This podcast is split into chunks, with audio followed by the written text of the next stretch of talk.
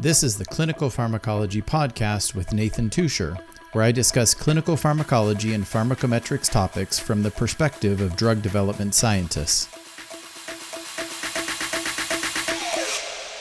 Happy New Year, everybody! I hope all of you had an enjoyable and safe New Year celebration.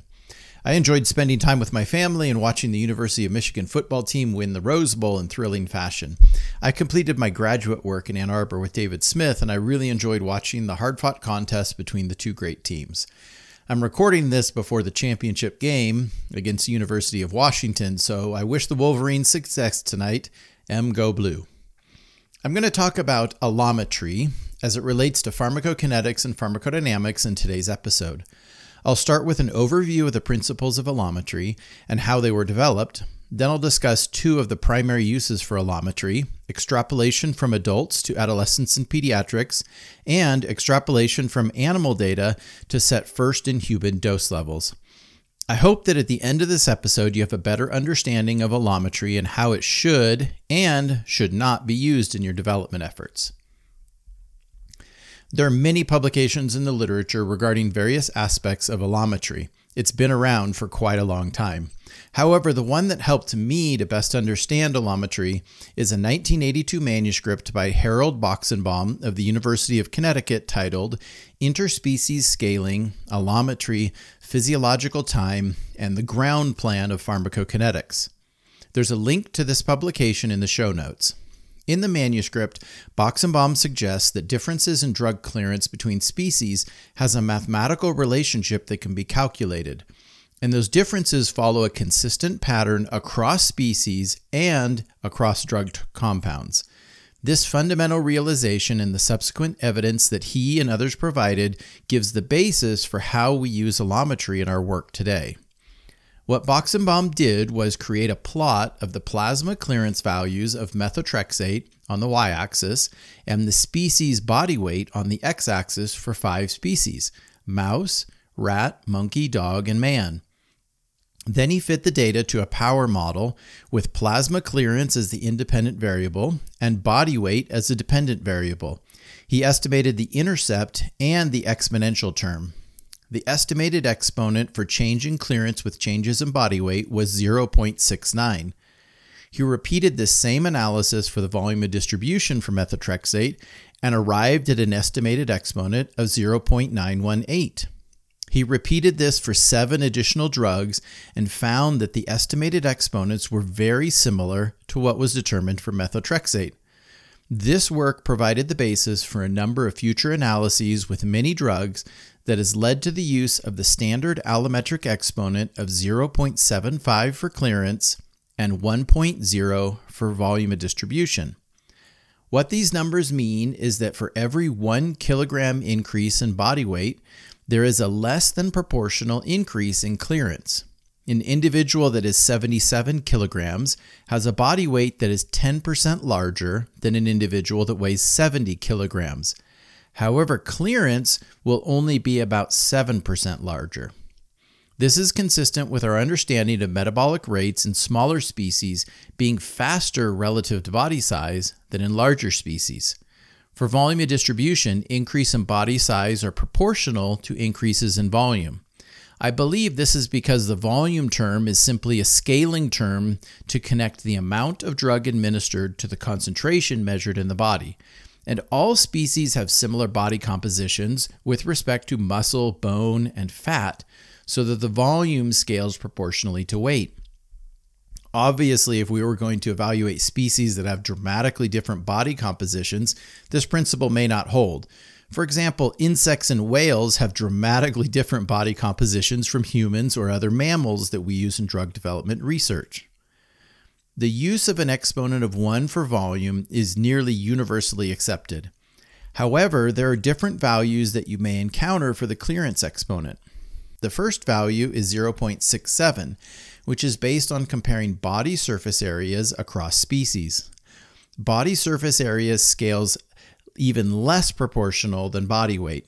I encountered this value in my early work, but have not seen it used in the past 5 to 10 years. Practically, both exponents would likely give similar qualitative results when they're used for allometric scaling. The difficulty is that most work is done today with body weight and not body surface area, so using 0.75 for clearance is likely to be more commonly accepted. Another exponent I have seen is 0.85, which I sometimes have seen used for allometric scaling of monoclonal antibodies. I believe this was derived from a few example antibodies under development some 15 or 20 years ago. However, I can't find references to those previous work.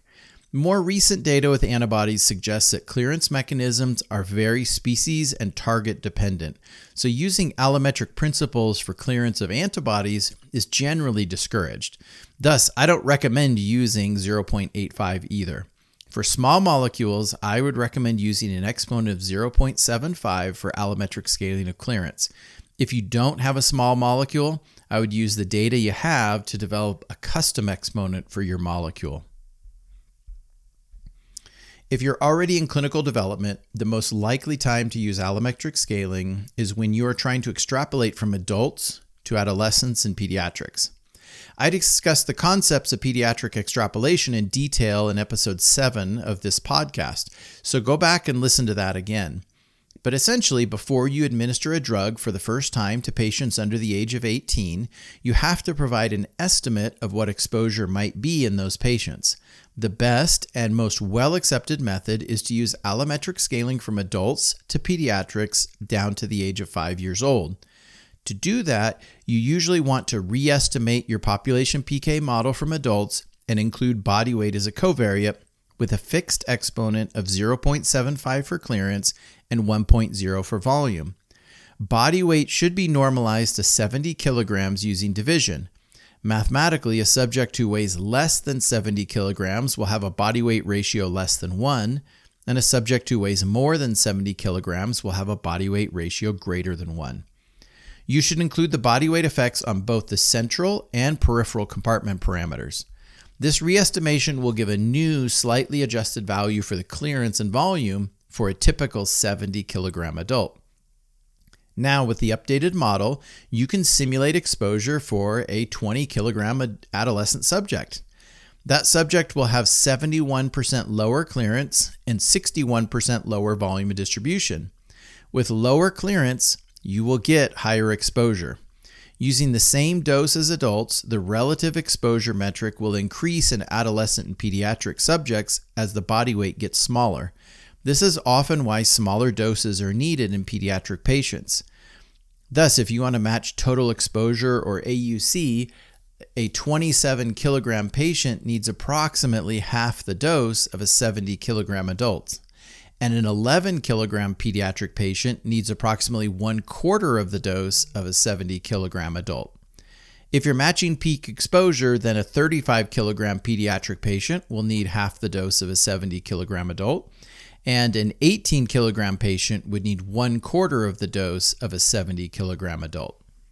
Sometimes people will suggest using estimated exponents for volume and body weight when extrapolating from adults to pediatrics. I don't recommend this except in very unique situations.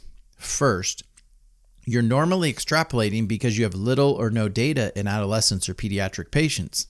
Thus, an estimated exponent would be derived from a very narrow weight band, or at the least, weights that are significantly larger than the pediatric patients whom you're trying to simulate. Thus, the likelihood that those estimated exponents are accurate for pediatric patients can't be confirmed and probably not even trusted. In essence, using those estimates ignores over 50 years of clinical data on other small molecules and assumes that your molecule is somehow different. It's likely not that different, so don't do it. An exception might be if you don't have a small molecule, in which case I would perform two extrapolations one with estimated ex- exponents, and then one with the fixed allometric exponents. If you are in preclinical development and have not yet filed your IND, you will likely need allometry to predict a first in human dose level. Selection of the first in human dose involves more than just pharmacokinetic considerations, but an estimation of the expected exposure in humans is a necessary component of that evaluation, and it's often the driving force behind setting the first in human starting dose. So, how do you use allometry? The first and obvious method is to follow what Boxenbaum did in his 1982 publication plot volume and clearance parameters across a range of species versus body weights, and then fit a power model to the data. First, I would use the fixed allometric exponents and only estimate the coefficient values. Then I would fit both the coefficient and exponent parameters. Using each equation and the uncertainty in the parameters, you should be able to construct confidence intervals around the expected clearance and volume values for a 70 kilogram human subject. Then use those predicted exposure, then use those values to predict exposure levels. The estimated exposure levels can then be compared to the exposures from toxicology studies that were associated with the no observed adverse effects level. The direct comparison of predicted human exposures to observed exposures in animals at the NOAEL, or no observed adverse effect level dose, is the best way to start selecting doses for first in human. This type of analysis assumes that bioavailability is similar across species, which may or may not be accurate. You could use PBPK models to predict human bioavailability and compare that to absolute bioavailability in animal species. In my experience with oral medications, unless the absolute bioavailability is less than 10%, or if uptake is primarily transporter mediated, the assumption of similar bioavailabilities is probably reasonable. Bioavailability for subcutaneous, intramuscular, and topical are different and really requires specialized models to ascertain the differences between animals and humans. Once you have identified the human equivalent dose from allometry, you will then apply a safety factor to further reduce the starting dose. A safety factor of 10 is commonly used However, that value can be modified based on the pharmacology of the drug product, the intended patient population, manufacturing capabilities, and more variables. Usually, safety factors larger than 10 are not contested by regulators, and safety factors less than 10 require significant support that ensures subject safety. I've included a link to the FDA guidance on selection of first in dose, first in human doses for further reading. A couple additional topics before I close. Uh, first is the idea of allometric scaling and pharmacodynamics. I am not aware of any studies that have consistently shown that there is a standard adjustment for either toxicologic or pharmacologic effects of drugs in animals and humans. At first glance, this might seem strange. I just spent the past 15 minutes extolling the virtues of allometric scaling for clearance and volume of distribution from mice to humans. I said it works great, it's easy to do, and all you need are a couple exponents. Now I'm saying something different, but I'm not. Here's why. Pharmacokinetics is the study of how the body handles exogenously administered substances. The mechanisms by which the body handles these drug products are relatively conserved across mammalian species. Thus, how a mouse handles a drug to eliminate it from the body is very similar to how a human would. For that reason, the absorption, distribution, metabolism, and excretion of the drug is scalable across species. Pharmacodynamics is a study of how the drug affects the biological system. The biological systems are not identical between species. Cats can see really well in the dark, humans cannot. Dogs have a fantastic sense of smell and can hear things that humans cannot. Humans walk upright and have opposable thumbs. Most mammals do not.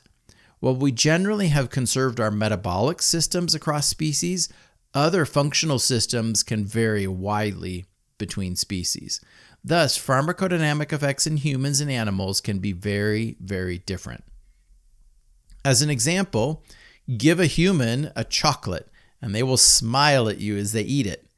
Give that same amount of chocolate to a dog and they might die. Pharmacologic effects are not conserved across species. Therefore, allometric scaling really isn't useful for PD endpoints. However, as I discussed in podcast episode 15, quantitative systems pharmacology or QSP models can be used to scale across species. These models describe the intricate biological processes that occur in each species and can be used to extrapolate effects across species. However, these models are generally focused on a specific area, so a model would need to be built for each pharmacologic effect that is of interest. The last item is one that was shared with me a few years ago by a colleague. That person said, quote, don't call it allometric scaling unless you're using the fixed exponents, close quote. I used to use the term allometric scaling just to mean, uh, hey, I'm scaling by body weight. But I think that the term should really be reserved for the case when you're using the fixed allometric exponents of 0.75 for clearance and 1.0 for volume. In all other cases, you're creating an empirical model that uses body weight as a covariate for clearance and volume, and the estimated exponents are just based on the data at hand, not the past 50 or 60 years of drug development research. All right, in conclusion, allometric scaling is the theory that clearance and volume of distribution can be scaled using body weight across species or across body sizes within a species. The allometric exponent for clearance parameter is 0.75, and for the volume parameter, it's 1.0. Allometry and pharmacokinetics, in my opinion, can be primarily attributed to the work that Harold Boxenbaum did in his publication in 1982. Great. I hope you learned more about allometry and how it's used in pharmacokinetics and how not to use it for pharmacodynamics. And uh, happy to hear your comments and thoughts on this. Send me a message, send me an email. The links are in the show notes. Have a great week, and we'll talk to you in a couple weeks. For more information, please connect with me on LinkedIn, send me an email to nathan at teuschersolutions.com, or sign up for my newsletter at teuschersolutions.com forward slash newsletter. The newsletter is a copy of the show notes sent to your email each time an episode is released. Also, please subscribe to this podcast wherever you listen to the show. Thank you.